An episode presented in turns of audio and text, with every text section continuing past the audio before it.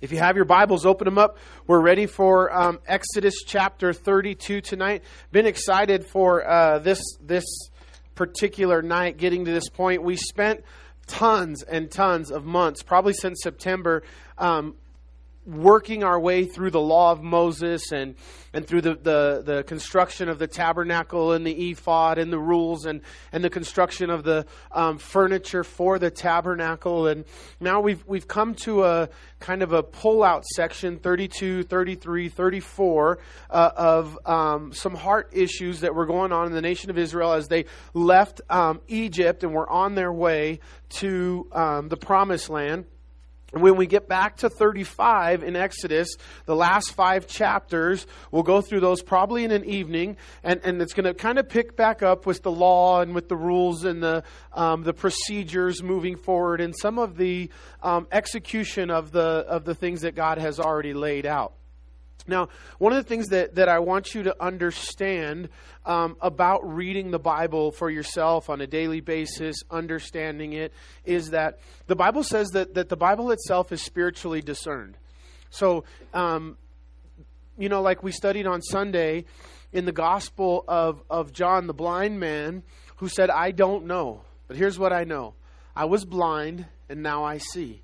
And so many times you might hear somebody or you might talk to somebody who, who, who claims to have read the Bible or, or, or, will quote passages of the Bible and just don't understand what it means.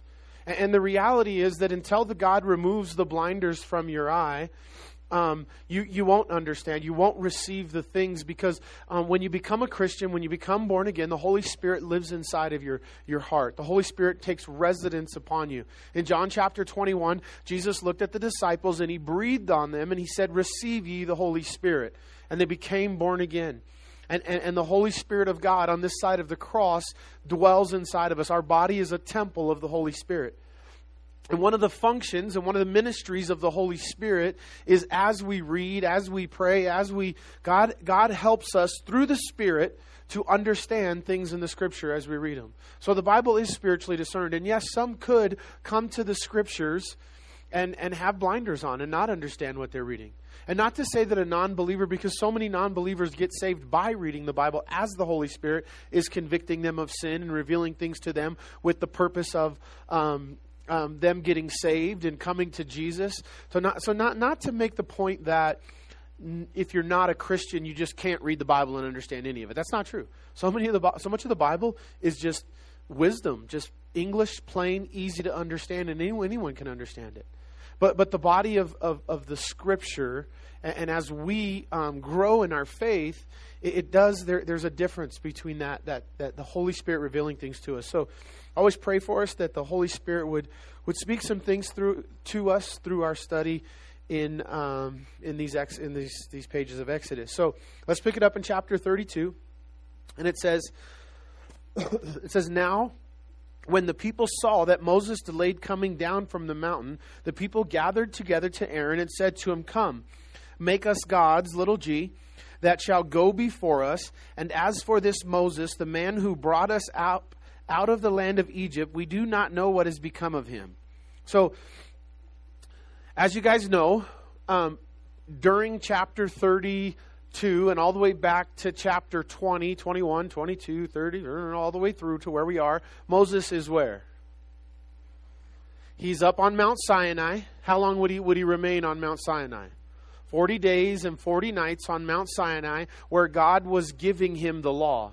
So we're getting a sneak peek, but where we are right here, the, the tabernacle hasn't been built. We weren't watching the construction of the tabernacle in the last 10 chapters. We were just reading the instructions that God was giving Moses. So we have these two scenes going on here through Exodus. And the one that we've, we've been following is the one that, that, that's happening up on the mountain where Moses is meeting with God and God is laying out all these things. God writes um, with, his, with his own hand the Ten Commandments on stone tablets. Well, in 32, the people are getting weary, and they're saying, Where is this Moses, our leader? Where, where is our, our pastor, our shepherd? He, he, we haven't seen this guy. What, what, what do we pay this guy for? What is he doing? What does he do all day, every day? And, and where is this Moses? And we're tired, and we haven't seen him. We want you to make us gods that, that we can worship. Now, now the battle, again, as we know, through Israel's history, up, up until a certain point in their history where God eradicated them when they went into the Babylonian captivity for how long? How long were they in Babylon? They owed the Lord 490 Sabbaths, 490 years of Sabbath, one every seven years. 70 years they were in Babylonian captivity, and for 70 years, and when they came out of Babylonian captivity, as you study the history of the nation of Israel, never again did they fall back into idolatry and paganism as they had all the way prior, all the way from Egypt. It was a struggle all the way through. So many of the archaeologists and, and digs in Israel, when they find some of these ancient civilizations, they find um, tons of pagan idols just riddled through through all of their, their the places that they're excavating. So they, they had this struggle coming out of Egypt with these foreign gods. And look at verse number two. It says, And Aaron said to them, Break off the golden earrings which are in your ears, your wives, your sons, your daughters, and bring them to me. You guys think that earrings are new? You guys are cool and hip, like, yeah, we, we invented this. Guys wearing earrings? I thought it was cool in high school. I think I was a sophomore when I got my ears pierced. Little hoops I used to, gold hoops I used to wear in my ears. And then later, now now they wear studs. Diamond studs was the thing. But you know, and and that whole idea of wearing gauges in your ears. You know, everybody thinks it's like the latest, greatest, the newest fad. For them poor kids who who stretch their ears out to touch their shoulders, those things will never go back. They have to like surgically cut them off, and someday they're going to grow up and, and regret that decision. But um, but it's not new. Wearing earrings, having tattoos is six thousand years old. It's nothing new under the sun. So we see here that not only did was it customary for the, the, the girls to wear um, earrings, but the boys were wearing them as well. And, and it, it, was, um, in its nature, pagan. It came from Egypt. It came from traditions of Egypt. And so they were wearing them. And Aaron says to break off the gold earrings that are in your ears and bring them to me.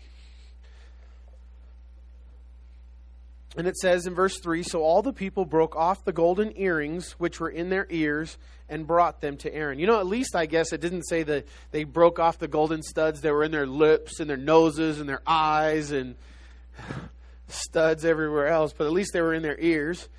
And they brought them to Aaron, and he, verse 4, received the gold from their hand, and he fashioned it with an engraving tool and made a molten calf. Remember that. That Aaron fashioned it. Then they said, then they, underline they, this is not Aaron, this is the people, changes narrative there. They said, This is your God, O Israel, that brought you out of the land of Egypt. So when Aaron saw it, he built an altar before it, and Aaron made a proclamation and said, Tomorrow is a feast to the Lord. So we, we kind of catch in the narrative here where Aaron is not really on board with what they want to do. Aaron is giving in but then Aaron says, well, let's um, have a feast to the Lord. Not, not the false idols or the gods that, that they wanted to worship, the gods of Egypt. He wanted to have a legitimate feast, blessing the Lord God of Israel. And, and he told them, show up early in the morning. But he made a concession. And, and I think this is where, you know, how does this happen practically in the church today? And it's something that we all fight all the time. And it's this idea that, that the church has to be like the world. And so Aaron made this concession, thinking if we if I just give them something that's that's that's that the world is doing and you know even though it's church we're still in church we're going to feast to the lord and, and i'll throw them a bone we'll be relevant we'll um, you know and, and it'll make the people happy and so many churches have the philosophy that, you know, in order to reach the world, we have to be exactly like the world. They, they can't tell a difference between us and the world. And, you know, they come in and we, we sing the songs of the world, we do the things of the world, and then I don't know what the backdoor plan is, just to like trick them in the end and set like a bear trap once you once they're in, they realize that, you know, they're they're they're not in the world and and that it's not. But the the this this move to become relevant. We see so many uh, Christian artists over and over and over and over again. You know, they start Christian, they're singing songs to the Lord, and then they want to reach the, the secular world. They want to break into the secular industry so they can share the gospel. And so they come up with albums and songs that have no mention of the gospel, no mention of the Lord Jesus Christ, with, with this, this plan of relevancy that Aaron is going to employ here. That if we become relevant to the world, if we become like the world, then that we can reach the world. And what's the result for these Christian artists time after time after time again? They go secular, Before long, they stop serving the Lord. And then half of them tell you 10 years later, oh, they were gay the whole time. And that they didn't, uh, they, they never really, you know, and, and it's this, and the church too is the same way. The, the church has, and it's a struggle for us because there, there's, there's so many people on so many sides of the aisle. And then you have like the ultra conservatives who still, want to stick with, with traditions from the 1500s and 1600s and 1700s and don't want anything to change in the church so that we don't um, fall into this, this, this relevancy of, of becoming like the world and we have to abstain from the things of the world. And, and yet, in relevancy, it is important, right, that in the church does change, that we change our music styles, that we change our, our decor. And, and at what point did God like freeze history? That's what I always trip on. Like, like, like, was it 1827? God froze history, and that was what He liked. Because before that, it was different, and after that, it's different. But people are stuck in what's, and and so there's this this idea that the church can't make any changes. The idea that people wear hats in church. Look around, I see hats. Sound guy takes his off, but it's too late. I already caught him with it on. Um, you know, little things like that, right? People trip out. Can't believe they were in hats in the Church of God. Well, first of all, you know, somebody told told us, and we had to cross this bridge at one point when, when you know, and we we talked as a board, and we said, well, I actually, the church is wearing hats in the building because the church is the people. The church is not this building. The, the, the church, the Iglesia, is the people that come. And so we decided that since the church is wearing hats in the building, and, and people aren't wearing their hats in the church because, you know, doctrinally that's just not sound, that we, we, we chose not to make an issue of it. You know, for some people they say, oh, well, it's, you know, it's polite. Well, yeah, for some people it might be, but God's looking at your heart.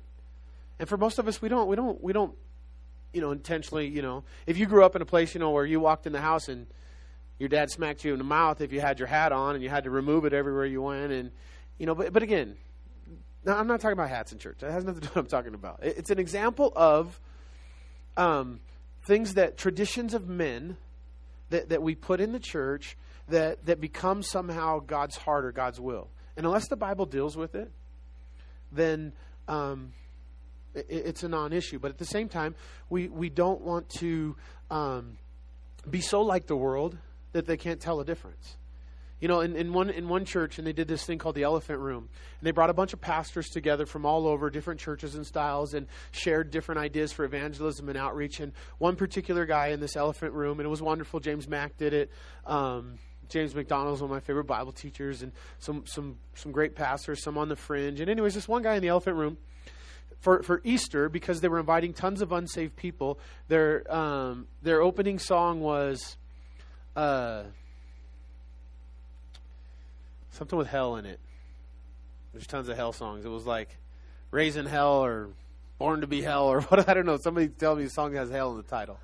Highway to Hell, something like that. It was like Highway to Hell, and, and then he was going to come out and he was going to explain, but they were going to sing as a song and have the worship team lead Highway to Hell, and then he was going to use it as a sermon example to reach unsaved people. And you know, again, I don't know. I'm nobody's Holy Spirit, but is that is that not what Aaron did here? Is that is that not where Aaron took things that were very worldly and and put them into the church, right?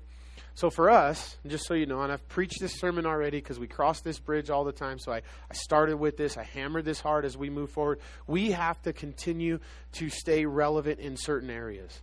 Relevancy, my wife hates it when I use the term relevant. She's like, what are you going to start wearing skinny jeans next? And it's like, well, they got a little slimmer these days, but they're not they're not quite skinny yet. I, I just I don't I still don't have to wear MC Hammer pants from the 1980s, do I? Like I live in 2017. Can I can my jeans get a little normal or what? But um, anyways, she doesn't like it, you know. She hates the term for that same reason because it seems to be that, that you lose focus when you when you just you know you make it about fitting in and looking what everybody wears and um, but we, we we we have to stay relevant in in you know in technology and reaching to people with the gospel keeping you know using facebook and twitter and now snapchat and these different things that that are relevant to our culture and to our society and our music can continue to grow and continue.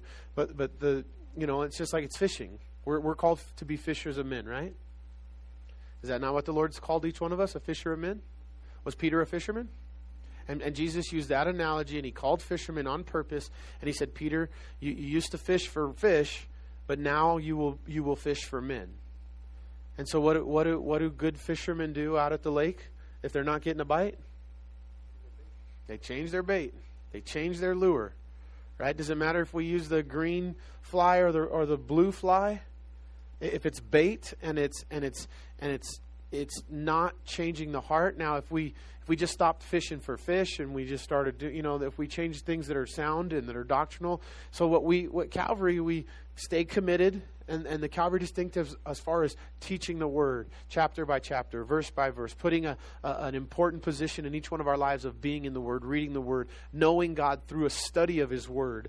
Um, those things will never change. The, the, the doctrines will never change. The work of the Holy Spirit in our life will change. What, what's behind me? You know, the idea that we do things on TVs and videos and lights and different things, those things can, can change. Those are lures, those are fishing gear. Okay, but they're not. So, anyways, Aaron here, he, he does it wrong though, and he does, he is guilty of that um, becoming too much like the world because in his heart, he's thinking that oh, let's have a feast to the Lord. And here's here's exactly what happens um, in churches today, where they try to become so much like the world that that people can come and leave and never never really change or expecting. Look what happens in verse 6. It says, Then they rose early on the next day, offered burnt offerings, and brought, peace offerings, and the people sat down to eat and drink, and then they rose up to play. So they went to church. They showed up for Aaron's service. They, they, they went through the lip service, and then they rose up to play. Now, now, how many times have you guys seen the word in the Bible, play? Somebody looked that up in the in the Hebrew what that word means play. Did they get a ball out and play dodgeball? I mean, the word the word means that, that they began to party. They began to eat and drink and be merry, and it'll give us a description of what exactly what they did. But you know, here's the thing: if you if you go to those churches today and you know, and, and, it's so much like the world, and they don't want to teach the word. They don't want to offend anybody. They want to keep everything relevant, and they, they don't want to step on your toes in any way. They don't want to deal with, with the tough topics of in the Bible that the Bible touches on, you know, homosexuality and on um, these different issues that the Bible deals with. You're never going to hear them talk about them or deal with them or call sin sin, and people can come and go how they want. Well, the reality is you come to, to a Sunday, but if that Sunday, listen, doesn't change your Monday, then your Sunday didn't count. And, and, and, and that's the result. You go, you go to church, and then you go party after church, and you do what you're doing, and you get naked, and you dance around the fire singing Born to Be Wild, and, and have no guilt, no conscience, and you go back to church the next Sunday, and you do it all over again. And, and your Sunday has nothing to do with your Monday. It doesn't affect anything because you weren't given the Word. You weren't called, um, you know, sin wasn't called sin. The, the Word of God was not being taught or applied to your life in the idea of um, staying relevant to the culture. And in verse 7, it says, And the Lord said to Moses, Get down, go, go get down. For your people whom you brought out of the land of Egypt have corrupted themselves. The Lord's like, Hey, Moses, your people who you brought out, right? How, how does that how does that play out in your house? Especially when the baby's di- diaper's dirty. Hey, your daughter, yeah, your daughter. Or how about when your son's in big trouble? Your son, the son whom you, you know, who you brought into this world. Not my son, is your son, not your son. Well, he's my son when he's being good, but he's your son when he's acting like that. And, and, and that's this conversation that Moses and the Lord are having. And the Lord says to Moses, Your people who you brought out of the land, they're down there acting crazy. You better get down there. he says, the Lord said, they have corrupted themselves at the end of verse 7. Verse 8, it says, they have turned aside quickly out of the way which I commanded them. How many times have we read about the nation of Israel and, and saw this exact thing? How quickly they turned away from what the Lord commanded them. If you read, and as we read, and as we go through the Old Testament, one of the things that is an elephant in the room is a red flag. It just jumps out over and over again. It's already happened a ton. These are the same people that were standing at the edge of the Red Sea and some dude with a big beard raised a staff, and there was a wall of water on the right and a wall of water on the left, and they went through the Red Sea on dry land. And then as they turned around and the, the Egyptians' uh, army was bearing down on them, and the Red Sea closed and swallowed the Egyptian army. This, these are the same people who miraculously were led by a cloud during the day and a pillar of fire at night. These are the same people who would get up in the morning and go out and collect manna that would just be laying on the ground outside that was bread from heaven. And if they collected too much, because God told them not to, it would be rotten the next morning. And, and, and they would go out the next morning and there was the manna. And you think, if that was me, and I was standing there when the Red Sea parted, now forget the 10 plagues that they watched. Forget the fact that everybody else around them was, was experiencing the effect of the plagues except for them. And, then the Red Sea, and then the manna, and then the cloud, and then the Lord showing up, and all of these things. And then you think, if I witnessed all of that, like there, there, I wouldn't doubt anymore. I would be serving God. Like I'm convinced. All right, Lord. I was convinced like at plague number three. And you've passed 10 plagues and 10 more and 10 more and 10 more miracles that you live with every day. How in the world are you complaining and doubting what God wants to do in your life? Anybody feel that way? When you watch and you read the children of Israel about them? Okay, you guys ready? This is my imaginary mirror. This is this is who you're looking at. Person in the mirror. Because that that is an exact picture of your life and my life. It really is. You know, if we really knew and, and, and really appreciated um, the many things God has done for us over the years and along the way, and how quickly we are the same we're so quick to forget. We're so quick to forget. It happens over and over again. You guys remember Elijah and the 450 prophets of Baal? Remember the story on Mount Carmel? Elijah challenged the 450 prophets of Baal in, in, in 2 Kings, I think around 17. And, and he says, and he, t- and he gathers all the people and all the prophets, all the pagan, pagan priests. And, and he tells the people, listen, how long are you going to go back and forth between two gods? If the Lord is God, serve him, but if Baal is God, then serve Baal. And then he gathers all the priests and he says, let's have a, let's have a battle. So let's have a challenge. He said, You build an altar, and I'll build an altar, and the God that answers by fire, let him be the true God. And the, and the priests of Baal go first, and they build a, an altar of wood, and 450 of them begin to pray and ask their, their false God to answer by fire and start this, this altar on fire.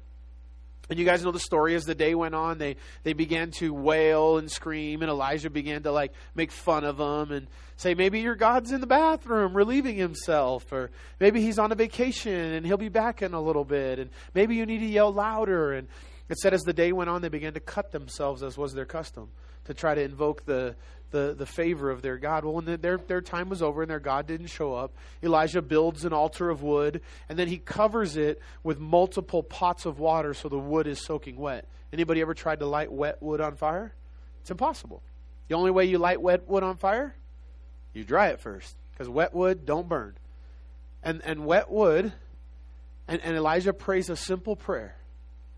And he says, Lord, you know, if you are God, show these people, bless these people, answer by fire and fire falls from heaven, consumes the water, consumes the altar, and the altar turns on fire. And, and, and, and Elijah proves his point that the Lord is God. He takes the 450 prophets of Baal and he does what? He has every one of them executed. 450 of them killed that day. What a victory. How many of you guys have prayed? First of all, how many of you guys have built an altar of wood, covered it in water, and then asked God to show your neighbors that He's the true God by starting it on fire. Anybody have that experience? Do you think if you did have that experience, maybe you guys think, yeah, maybe can I pick one of my neighbors' houses? Just squirt it down with a hose and say, God, all right, if you're the God, set that one on fire. But um, the very next day, the, the priestess of these 450 prophets, a wicked woman in the Bible by the name of Jezebel, she gets upset. And she vows that she's going to have revenge on Elijah. Now, you think by this point, right? This guy has just seen the hand of God. He's fired up. Jezebel's got another thing coming because he just, he just killed 450 prophets of Baal. God answered by fire, and watch out. Is that what Elijah does? Does he challenge her, call her out, say, Come on down. You're a little old woman. I just killed 450 of your prophets. Elijah started running like Forrest Gump Like where he took off and didn't stop for like 365 days until he, he ran for days without stopping because he was so afraid of this one woman who was mad at him. And how quickly he, he forgot the hand of God and the blessing of God and the power of God. And, and it just mesmerizes me. But, you know, I, I don't. I don't knock, and I, I, I wonder, but I know that it's a picture of me. I know God put it in there because it's real life, and it's a picture of my life today, and it's a picture of your life today, and that's why we have this example, and why the children of Israel continually, continually, quickly began to forget all these miracles. And so here they are once again, forgetting, turning aside from the things that God had commanded them. And you know what? Sometimes, because I guess this is different than forgetting, and maybe at times they don't forget. How are you going to forget the Red Sea parting? You're not. And maybe not that you forget it, but you just turn away from it. You just choose not to not to not to walk in it. And so they turn aside. In verse 8 it says, They have turned aside quickly out of the way which I commanded them, and they have made themselves a molded calf and worshipped it and sacrificed to it and said, This is your God, O Israel, that brought you out of the land of Egypt. The Lord said to Moses, I have seen this people, and indeed it is a stiff necked people. I heard a red necked. I don't know if I ever heard a stiff necked. Um, maybe it's the same thing um, stiff necked people. You, will hear that term in the Bible often. You know, a stiff neck is someone that's just stubborn, right? Somebody that's that's an Eeyore. Ooh, Eeyore, Eeyore. I remember one time Pastor Gerald was we were in a board meeting and he was he wanted to do something that Pastor Jackie didn't like and Pastor Jackie was arguing back and forth with him and Pastor Gerald was trying to tell him, dude, just do it, you know, and no, no, no, and they were going back and forth a little bit and um, Finally, finally, Dad called him Eeyore. He's like, "You're like Eeyore," and, you know, and that was the end of the conversation. Jackie finally just did what he was supposed to do, you know. But, um, but we can be that way, that stiff-necked, um, donkey type of uh, personality, you know, and, and you know the examples. It don't matter how many times you you hit it and beat it; it's just going to stiffen its neck and and and rebel. And, and God uses the term these stiff necked people multiple times in the in the Old Testament. It says in verse ten, Now therefore let me alone, that my wrath may burn hot against them, and I may consume them, and I will make of you a great nation. Who did God promise that he would that a great nation would come from? That was almost unanimous. I'm proud of you guys. No, Lydia, to, to, hold, to keep, to, you know, to back you guys up on some of these. Um, Abraham was the father of faith, was the father of nations. The, God promised that, that the great nation would come through Abraham. And here he tells Moses, hey, Moses, check it out. You know, Father Abraham was like a big deal. Forget him. Forget these people that came from him. We'll start all over. When, when you know, in a thousand years, the kids in Sunday school, they won't sing Father Abraham had many sons. They'll sing Father Moses had many sons. Like you know, we'll we'll just we'll just get rid of these people, Moses. We'll start all over, and, and they'll come from you. You'll be the father of many nations. And and, and what a temptation or or a test for Moses to um, say, yeah, all right, cool, let's go, Lord, let's do it. Start all over. These people. Uh, I mean, by this time, do you, do, do you think Moses was tired of these people by this time? I think maybe a little bit. And, and you know what's interesting is that we, we get these little tidbits. We're going to get one here in a minute. That Moses had a little bit of an anger problem. He had anger issues, which I can't reconcile. But other than just, it's they're both true because the Bible says it. But Moses was the most humble man that ever lived. How do we know that? Because Moses told us. That's the truth. He tells us that he's the most humble man that ever lived. And inspired by the Holy Spirit, Moses was a humble beast. But being humble, a couple times in his ministry, he gets angry outside of the will of God. And, and we're going to see uh, the first case of it. The next one is is uh, is later. He hasn't already hit the rock the second time. I don't think that's coming up. And it says. Um, in verse 11, then Moses pleaded with the Lord his God and said, Lord, why does your wrath burn hot against your people, whom you have brought out of the land of Egypt? So now Moses throws it back on me. Hey, my people, they're your people. You brought them out of the land of Egypt with great power and with a mighty hand. Why should the Egyptians speak and say, He brought them out to harm them, to kill them in the mountains, and to consume them from the face of the earth? Turn from your fierce wrath and relent from this harm to your people. You know, you know prayer. The, the most powerful prayers in the scriptures is oftentimes just reminding God what he's already promised and already said. And, and God is testing Moses here, I believe. I, I don't believe that God was going to, at this point in history, had Moses said, okay, let's go, change his plan that, that was already done in Abraham and through Abraham and change it to Moses. But, um, you know, and then Moses, why did Moses not fall into this, this idea or this temptation? Why did he have a compassion and a heart for these people? Well, number one, where was Moses for the last 40 days? He was on the mountain. Who was, who was he hanging out with? He was in the he was in the presence of God. And what happens when we're in the presence of God? We have a heart for people. We have his heart. We get his heart. We become more like God, more like Jesus. And the more time we spend with Jesus, the more time we spend with God, the more compassion we're going to have for God's people. Because the greatest call that you have as a Christian person is to love the Lord your God with all your heart, mind, and soul, and to love your neighbor as yourself.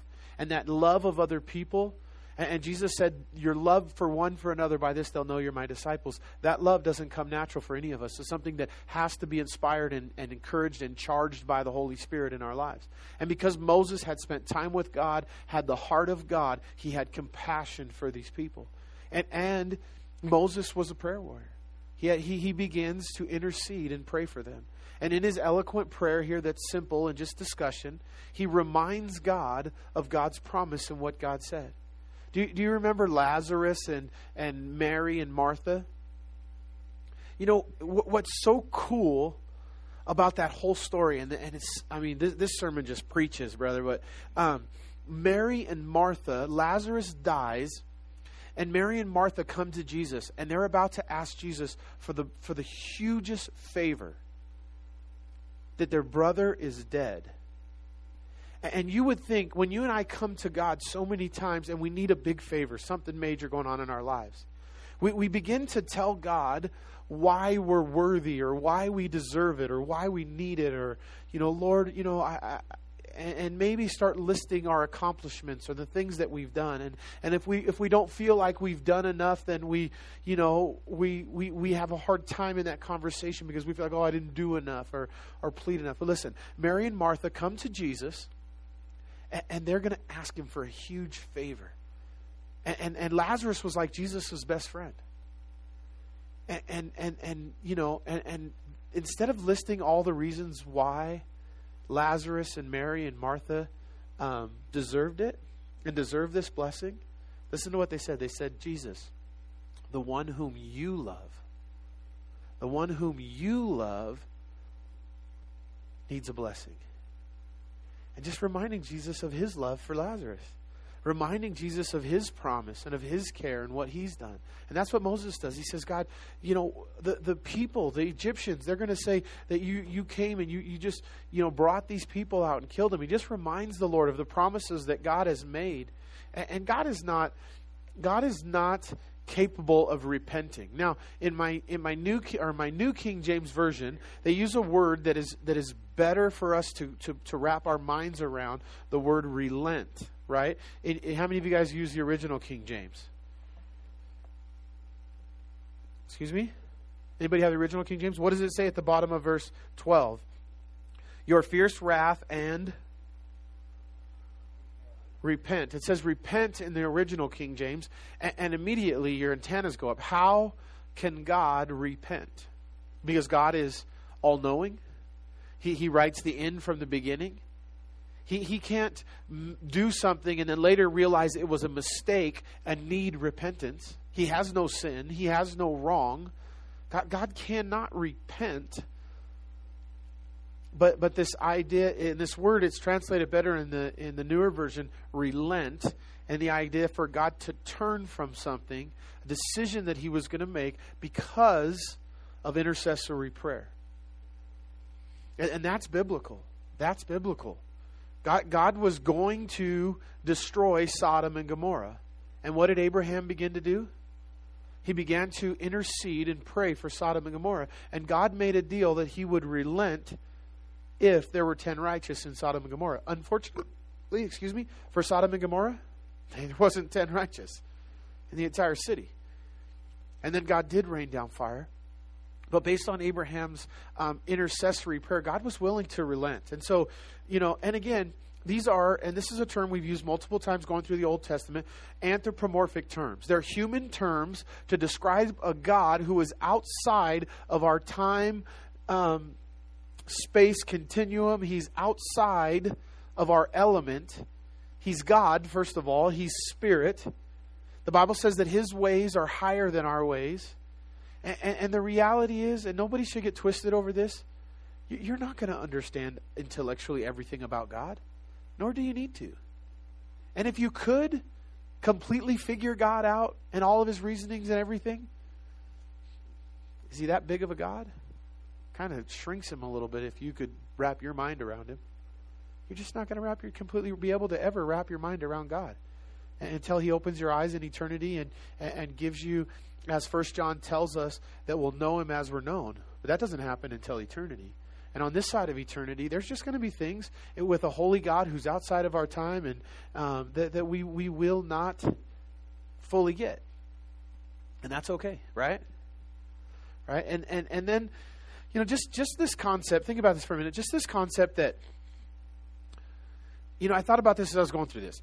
Let, even if God did it differently, who, who am I? Who am I to judge whether that's okay or not.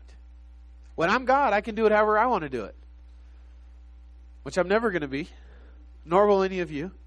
It's two things I know there is a God, and you're not Him. And, but God, God, God, can do what He wants, and who am I to, to judge or to say any differently? How, what, what if God here in this story, and Moses says, "Okay, Lord, deal." And Moses, the Lord flips, kills all these people, and today we sing Father Moses oh well, that that's the way God did it. Who am I? I really don't have nowhere to go. I really don't have too many other options. The other guy's breath stinks and he's got horns and a tail, and I'm not going to go hang out with him. I think I'm going to stay right here, whether I like it or not. And if I don't understand it, I can, you know, seek the Lord and pray and, and ask for understanding. So it goes on. And it says in verse 13, remember Abraham, Isaac, and Israel. Just a quick thing. You notice when Moses is um, in interceding, he doesn't use the term Jacob because God is the God of Abraham, Isaac, and Jacob. That's the term that the Bible uses more times than not the God of Abraham, Isaac, and Jacob. I don't know what Moses' reasoning was, but God changed um, Jacob's name to Israel, and he's asking for a favor. Maybe he doesn't want to remind God of Jacob. He only wants to talk about Israel, governed by God. So he says, The God of Abraham, Isaac, and Israel. Israel and Jacob are the same person.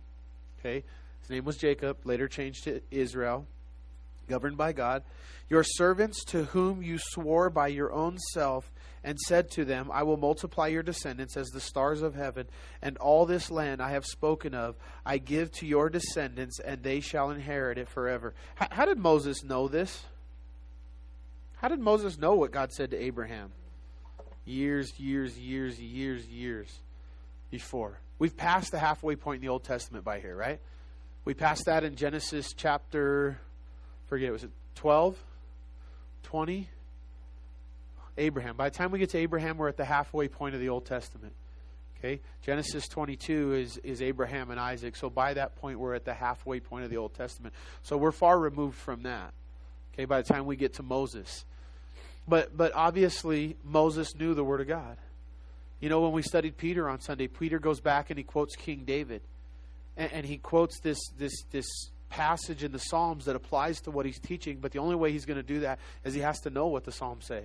Had to be a student. Peter had to be a student of the Word and study the Word and know the Word. Same thing with the Apostle Paul. The Apostle Paul is constantly going back and, and finding places in the Scripture that he highlights, but in order to do that, he had to know those places. And so, all the writers of the Word of God, and even in these old days before they had literally the written Word of God, Moses, at some point in his life, compiles the first five books and records the first five books of the law or the, the Bible. And. Um, but he knew the word of God. So the Lord relented from harm which he said he would do to his own people. And Moses turned and went down from the mountains, and the two tablets of the testimony were in his hand. And the tablets were written on both sides, and on one side and on the other side they were written. Real quick, just a little tidbit on that. Um, when, when you go through the genealogy in Genesis, and, and do you realize that Adam would have still been alive when Noah was born? Adam lived, I don't know the exact number, between eight and 900 years somewhere. I don't know if anybody remembers the exact number that Adam lived. The Bible tells us he lived a certain amount of years. Well, when you when you follow the generations, um, living 900 years, by the time that so some of these traditions, some of these things that you know, was Adam and Eve, was Adam present when Satan was there and tempted Eve and and, and the whole Genesis and the whole story and when Adam named all the animals? But he lived for 900 years, and he lived from generation to generation to generation. And so, so many of the, the, the oral stories that were given weren't even secondhand. They were firsthand related to the, as they passed on, as they went on from generation to generation, because these people lived for so long. 930 years, thank you. And in verse 16 it says, Now the tablets were the work of God, and the writing was the writing of God engraved on the tablets. And when Joshua heard the noise of the people, and they shouted, he said to Moses, There is a noise of war in the camp. So the noise that he heard was the song Born to be Wild. So they were singing Born to be Wild. They were dancing nakedly around the golden calf. And Moses said, But he said, Is it is not the noise of the shout of victory, nor the noise of the cry of defeat, but the sound of singing or partying or rebelling that I hear. So this is not the sound of an army cry or of a battle cry or of something noble. This is a different sound, an ungodly sound. So it was, as soon as he came near the camp, that he saw the calf and the dancing. So Moses' anger became hot. Okay, you can underline if you want and write anger issues next to that. And he cast the tablets out of his hand and broke them at the foot of the mountain. So Moses gets angry, and unfortunately, the original tablets that God wrote on with his own hand, Moses comes down and he throws them on the ground and he breaks them. Now, it's, it is very um, symbolic, and that the law is broken, and that the law causes death, and, and that the original um, tablets that God wrote on. Moses breaks them in his anger. Another example we see of Moses in his anger later in the Old Testament, or is the time when you know God told Moses the first time to speak to the rock, and and and he spoke to the rock, and water came forth. And then the people were murmuring and complaining later, and, and Moses went to the Lord and interceded for the people, and God told Moses to go and, uh, I'm sorry, the first time Moses hit the rock. The second time he went, and the Lord said to speak to the rock this time. And Moses goes back to the people, and he's, he's angry. And, and he says, Must I smite this rock a second time? And he hits the rock with that famous staff, and water comes forth. And for that reason, Moses was not allowed to enter the promised land. For that reason, because, because God comes to Moses and he says, Moses, you misrepresented me today before the people. I wasn't angry at the people. I told you to speak to the rock. And, and the more important issue is that God was establishing that the rock was who? The rock in the Bible is who? Jesus is the rock. Jesus is the rock over and over and over again. Jesus is the rock, right? The wise man builds his house on the the rock. Jesus is the rock. It's the foundation that we all build on. And if that's not solid, then then then the winds and the rain come. It's going to eventually blow the house down because Jesus is the rock. And and in the Old Testament, this picture that Moses laid out was the rock, and water comes forth. Jesus said. Um, to the woman at the well of the water that I give, you know, if you drink, you will never thirst again. And he who drinks of the water that I shall give, out of his heart, out of his life, out of his innermost being will flow torrents of living water. And so, Jesus being the rock, there was this Old Testament symbolism that God was setting up that Jesus died on a cross. That was the first time Moses hit him with the staff, hit him with wood. Jesus would, would die on a cross, and then um, he, he doesn't need to die on a cross again to forgive you of your sins. Now you speak to the rock. And now you ask by faith for Jesus to come into your life. You speak, and, and, and now we talk to Jesus, and he comes into our life. So Moses broke the symbolism. We see Moses getting angry there a second time.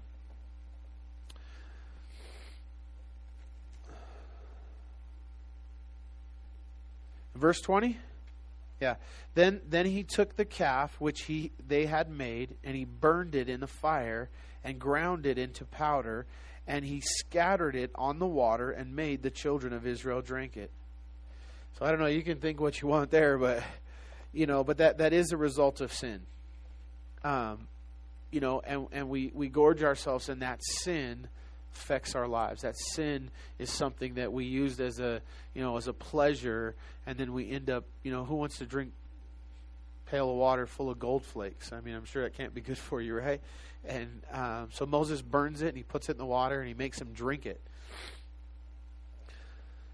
And then in verse um, 21 it says, And Moses said to Aaron, Why, What did this people do to you that you have brought so great a sin upon them? And so Aaron said, Do not let the anger of my Lord become hot. You know, little little L, right? Little O, little R, little D. He's talking about Moses when he says Lord there. You know the people that they are set on evil. For they said to me, Make us gods that shall go before us. As for this Moses, this man who brought us out of the land of Egypt, who do not know what has become of him. And I said to them, Whoever has any gold, let them break it off. So they gave it to me, and I cast it into the fire, and this calf came out. Dude, when you're in trouble and you start lying, you sound that stupid yourself sometimes. Right? Like, it, I mean, you come up with some whoppers when you're scared and you're in trouble. I mean, did he really want Moses to believe that he just threw a bunch of gold in the fire and a perfectly molded, shaped calf just came out? Exactly. But you know what? The thing about about this decision too, and it's a tendency. You know, I've, I've dealt with it in in one of my sons. Um, is you know I'll challenge him, you know, and he'll and I'll be serious and upset, and you know ask him a question, and he, he gets afraid, and his immediate response is to tell a lie. And, and that's that's a tendency, and it's a sin that, that we, we, we dealt with, and, and we talk through, and we walk through, because it's almost like just something takes over, and then this instinct kicks in where he just tells a lie. And and that's the way it happens in all of our lives. That's the way that it, it, it, goes through for most of us is sometimes maybe we don't have time to really think it through. We get nervous and we just spit out a lie because it's it's a function that that we've programmed and we have to deprogram that. We have to change that. And and really for aaron aaron was never able to completely be a leader for this reason that you know you know a leader in that situation and a quality of a leader who leads people, who leads situations, who's a leader, they tell the truth in those situations regardless of the cost. This is what happened, man. And I, you know, and you tell the truth. You know, as far as um, working for Pastor Gerald uh, as a boss, not not only as my pa- my pastor, my father-in-law, but as a boss, and um, and just a personal thing for him, but among staff, the one thing he would never tolerate, and the one thing was very hard for him to, I won't say forgive because because I don't think that he had any unforgiveness for anybody. That's not what I'm saying. But the one thing that would always just stick with him and be hard for him to forget is, is anybody on staff who would lie to him. If you catch him in a lie, if they if they looked him in the face and lied to him, it was always, it, it was never the same for that person really. And you just you just no matter what, you know. And I guess it put the fear in the rest of us that we don't want to be that guy, and you you know, you learn to tell the truth. But regardless of what, you tell the truth. You tell the truth. And here, here Aaron, who lacks the leadership of Moses, he, he, he fails in this test. And he, he comes up with this crazy lie. And not only is it, is it a lie, it's a bad lie, right? Who's going to believe that? I don't know. Maybe maybe Trenton, but not the rest of us. We would we wouldn't buy that. And it says where are we at? Oh, this calf came out 25. And now, when Moses saw that the people were unrestrained, for Aaron had not restrained them to their shame among their enemies, Moses stood in the entrance of the camp and said, Whoever is out on the Lord's side, come to me. And all the sons of Levi gathered themselves together to him. And he said to them, Thus says the Lord God of Israel Let every man put his sword on his side, and go in and out from the entrance to entrance throughout the camp, and let every man kill his brother, every man his companion, and every man his neighbor. So Moses comes down. The children of Israel are naked. They're dancing. They're partying. They're, um, they're singing. They're um, three things that are present here in, Ex- in Exodus chapter 32 among the people sex, drugs, and rock and roll. Not kidding. I mean, you know, um, sex, money, and power. You know that Satan has three powerful temptations And it hasn't changed. It hasn't changed from Adam and Eve and the temptation in the garden. It doesn't change. When I was a kid, there was a skate company, a popular skate company. It was called SMP. T shirts, skateboards, brand. And um, they had a bunch of different things that it would mean. But basically, sex, money, and power. And, and, and it's just, it's a continual plan and temptation of Satan and always has been. And um, continues to be, and that's what was was going on. These people were partying, and so uh, I'm going to end here. It's 8:30, so but I want to finish the chapter. But I'm going to kind of sum up this next section. So basically, Moses gathers all the people. Now, now what what happens here? We have a change in a plan that God laid out um, all the way through. But God calls all the people, and, and basically He says, "Who is going to?" Gird up their sword and deal with these people. And, and, and really, what's, what's happening here is the people are not repentant. The people are continuing to party and go on with it. They see Moses come down, they didn't get dressed and turn the party off. You know, and, and, and, in an unrepentant spirit, God is going to deal with the sin of these people. And Moses calls the people and he says, Who um, will deal with this sin? And only one tribe steps up here.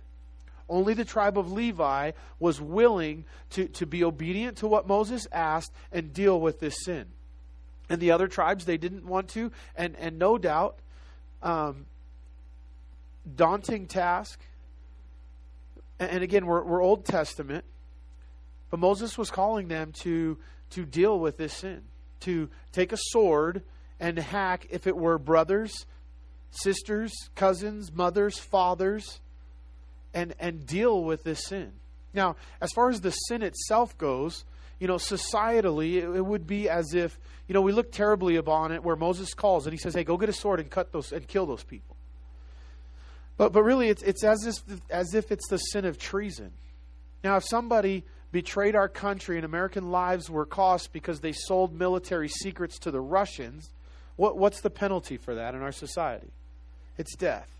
And, and this is, this is a, a sin of treason among the people, and it's cancerous. And what happens if this cancer continues through the people? Well, it's going to affect 3,000 today, but if undealt with, that 3,000 will grow to what? 3 million? 30 million? And that's what cancer does. Cancer always starts in one part of your body and then it metastasizes until it spreads to the entire and destroys the rest of your body if the cancer is not cut out and destroyed. And that's the way that God dealt with, dealt with sin as a cancer. And so he calls the people, and it has to be dealt with. It's a cancer, it's a sin of treason. But the people won't respond. They won't take the sword or the word of God and go deal with this sin, except for the tribe of Levi. As a result, at this point in the history of the nation of Israel, um, the, the tribe of Levi becomes the priestly tribe. Before this, God had already laid out that it would be, and we dealt with it in Genesis, and we talked about it in, in several places as we went through. That God called and said He, he wanted um, the people of Israel to separate unto Him the firstborn son and the deal, dealing with the, the priestly duties and the things of God and the responsibilities of ministry was for every tribe, and, and the firstborn son was to be the one who was going to do it. And after this point, that changes, and now to this day, it's only the tribe of Levi that, that were tasked to do the priestly um, duties because their response here in Exodus 32, where they were the only tribe who would step up and, and be obedient and deal with this sin and um, take the sword, take the word of God, and eradicate sin. And so for us as Christians, we, we have to be that, that Levitical tribe in so many areas where we're willing to, and yes, we can preface everything in love, but we're willing to take the word of God and stand by it. Oh, I know that the Bible says homosexuality is a sin, but I can't teach that. That'll offend people. That, that, that, that, that, that, that, and God, God understands now. We live in 2017. God understands. He's changed. I don't have anything, and I have no, um, I have nothing but love for, for people, and I don't think that sin is worse than the sin of adultery or other sexual sins. It's definitely different to deal with, and we love all people, and we want to see them come to Christ, and we'll share the gospel with them. But to call a sin a sin, to deal with it, to say what the Word of God says. Take the Word of God and use it appropriately and, and, and stand by it. Jesus said, I am the way, the truth, and the life, and no man comes to me except through the Father. And Oprah Winfrey, she has this, she has one of the largest churches, internet churches in the world. And this whole thing that she does on the internet, and, and oftentimes she'll bring pastors in and, and, she'll interview them through this spiritual. Everybody calls. Anybody know what's called the Oprah Winfrey Church thing? It's yeah. Um, but anyways, I've seen several of them, and every time she challenges the pastors on this: Is Jesus the only way to heaven? and they dance and they skirt and they squimmer and they just don't stand on the word of God and just say, Yes, I am the way, the truth, and the life. They, they quote that, then they stop. But they won't say, And no one comes to the Father except through me. Broad is the way that leads to destruction, but narrow is the way that leads to salvation. And few enter thereby, is what Jesus said. So here, the tribe of Levi, they step up. They're going to deal with it. Verse 28 So the sons of Levi did according to the word of Moses, and about 3,000 men of the people fell that day. And Moses said, Consecrate yourselves today to the Lord, that he may bestow on you a blessing this day. For every man is opposed his son and his brother. Now it came to pass on the next day that Moses said to the people, You have committed a great sin. So now I will go up to the Lord. Perhaps I can make atonement for your sins. Really quickly, the word atonement here Atonement means at one at one mint. That, that's not necessarily a great translation of the Hebrew word here in this case, because Moses was not. Um, this is a covering. Um, the word atonement is the word um, kippur. That's what the, they call the little. What call I call I always called it a yarmulke, but the other term that they'll use for that little hat the Jews wear is a kippur or a covering.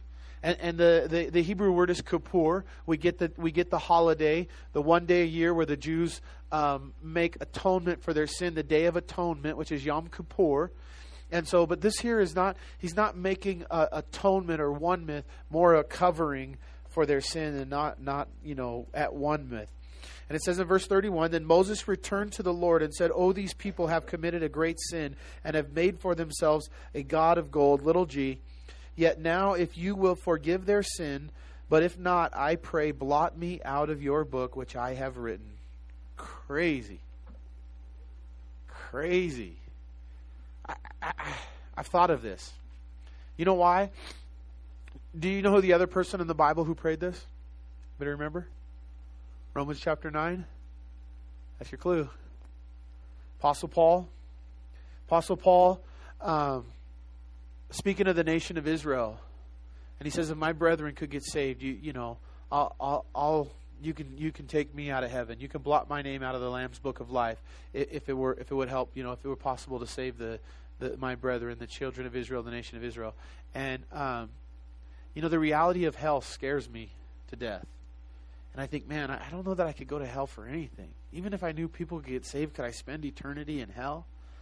and I'm definitely not there. I mean, that's scary thought. I don't know. There's nothing that you know would, would motivate me to or, or inspire me. But here, Moses, who again is a man of prayer, had been 40 days, and Paul's the same way. These guys were intercessors who loved people and had a root super. And as they got close to God, they got to the point where they could really say in their hearts, and they loved the people so much, and they cared so much for the people's salvation that Moses here offers himself to be blotted out of the out of God's um, book, which means he would go to hell for eternity in order to save these people. Now, obviously, God doesn't take Paul or him up on this, nor would he take any of us up on that that offer if we really did make it from our heart, because Jesus is the one who dies for sins, not us, not Moses, not Paul. Jesus is the one who atones for sins and um, defeated sin and death. But the, the sincerity of Moses' heart there, and in verse 33 it says, And the Lord said to Moses, Whoever has sinned against me, I will blot him. And the Lord said to Moses, Whoever has sinned against me, I will blot him out of my book. Not you, Moses. All right, since it's 8:35. Actually, we did start. It's 8:40 now. We did start 15 minutes late, so technically I got 5 minutes left. Um not not going to unpack it really today, but there there there is a lamb's book of life. This is a reality of of it's in heaven. It's mentioned here, the Lamb's Book of Life. It's mentioned in Revelation. It's mentioned in several other places in the Bible. And and basically, if your name is not written in the Lamb's Book of Life, you will not go to heaven. It's God's record of who goes to heaven and who doesn't.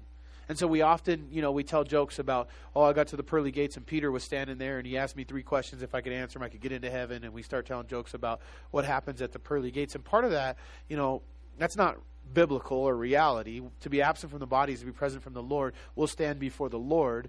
But the book will be open, the Lamb's book of life, and, and, and either your name is in it or it's not.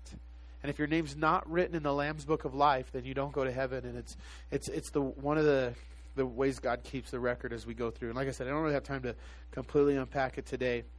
In verse 34, it says, Now therefore go lead the people to the place where I have spoken to you. Behold, my angel shall go before you. Nevertheless, in the day when I visit for punishment, I will visit punishment upon them for their sin. So the Lord plagued the people because of what they did and what the calf which Aaron made. The Bible is going to tell us, uh, Moses is going to tell us later in Deuteronomy that God was also uh, pretty hot at Aaron, but, but that Moses interceded for him and God didn't turn him into a crispy critter with the rest of them. Um, last little thing to notice um, some of you guys closed your Bibles already, but there, there's a number in there. How many people died that day? 3,000 people. Okay, does that ring a bell, that number 3,000 anybody? This particular day, what happened on this particular day in human history? This is the day that, that we credit that say that the law was given. Moses just came down off the mountain where he was 40 days and 40 nights. What was he receiving on the mountain for 40 days and 40 nights? The law of Moses. This is the day the Ten Commandments were presented. We've been reading, we've been getting a sneak peek on what's going up. But again, don't forget, the law hadn't been given yet. He hadn't told the people yet. The tabernacle wasn't being built yet. We were just reading the instructions for the tabernacle. So the day the law was given, 3,000 souls died. The law kills. And on the day that the Holy Spirit was given, on the day of what? Pentecost, what happened? What happened that day? 3,000 souls were saved. On the day that the law was, on the day that grace was given, on the day that the Holy Spirit was given, 3,000 souls got saved. So the day we received the law, 3,000 died because the law kills. And on the day that the Holy Spirit was given and we received grace, 3,000 people were saved that day. Amen? All right, let's stand. Let's pray. Father God, we come before you. We thank you, Lord Jesus, so much for this day. And Lord, I pray that each one of us, Lord, would have our names written in the Lamb's book of life. And how do we know that our name is written in that book? Father, by, by putting our faith in Jesus Christ, by surrendering our hearts and lives to you fully, by holding nothing back, Father, Lord, in, in anything, Lord, in fully surrendering our lives to you. And then we know that we know that we know. We don't have to keep coming to church every week and getting resaved. Once we're saved, we're saved. And Lord, it's time to walk and grow and read the Word. And, and so, Lord, we pray, Father, that as we study the Word, as we as we grow in the Word, as we um, follow the example of Moses and how, Lord, because he spent so much time with you personally and up on the mountain. And God, in that day, Moses is the only one that had access on the mountain. You said you'd kill anybody that got close to Mount Sinai. And Lord, yet the veil of the temple was rent from top to bottom. And on this side of the cross, we all get invited to go up on the mountain and spend time with you. We all get invited to have our faces glow and, and have our hearts grow from, from being in your presence. And so, Lord, it's in your presence through prayer and through intercession and through reading the word and spending time with you that we, we will be in a position to make the the amazing and and and uh, just loving and right decisions and, and heart conditions that Moses had to pray for the people, to intercede for the people, to even offer his own life as a sacrifice because he loved the people. And so, Father, I pray that you would help us learn from that and grow in that. And uh, we thank you and praise you in Jesus' name. Amen.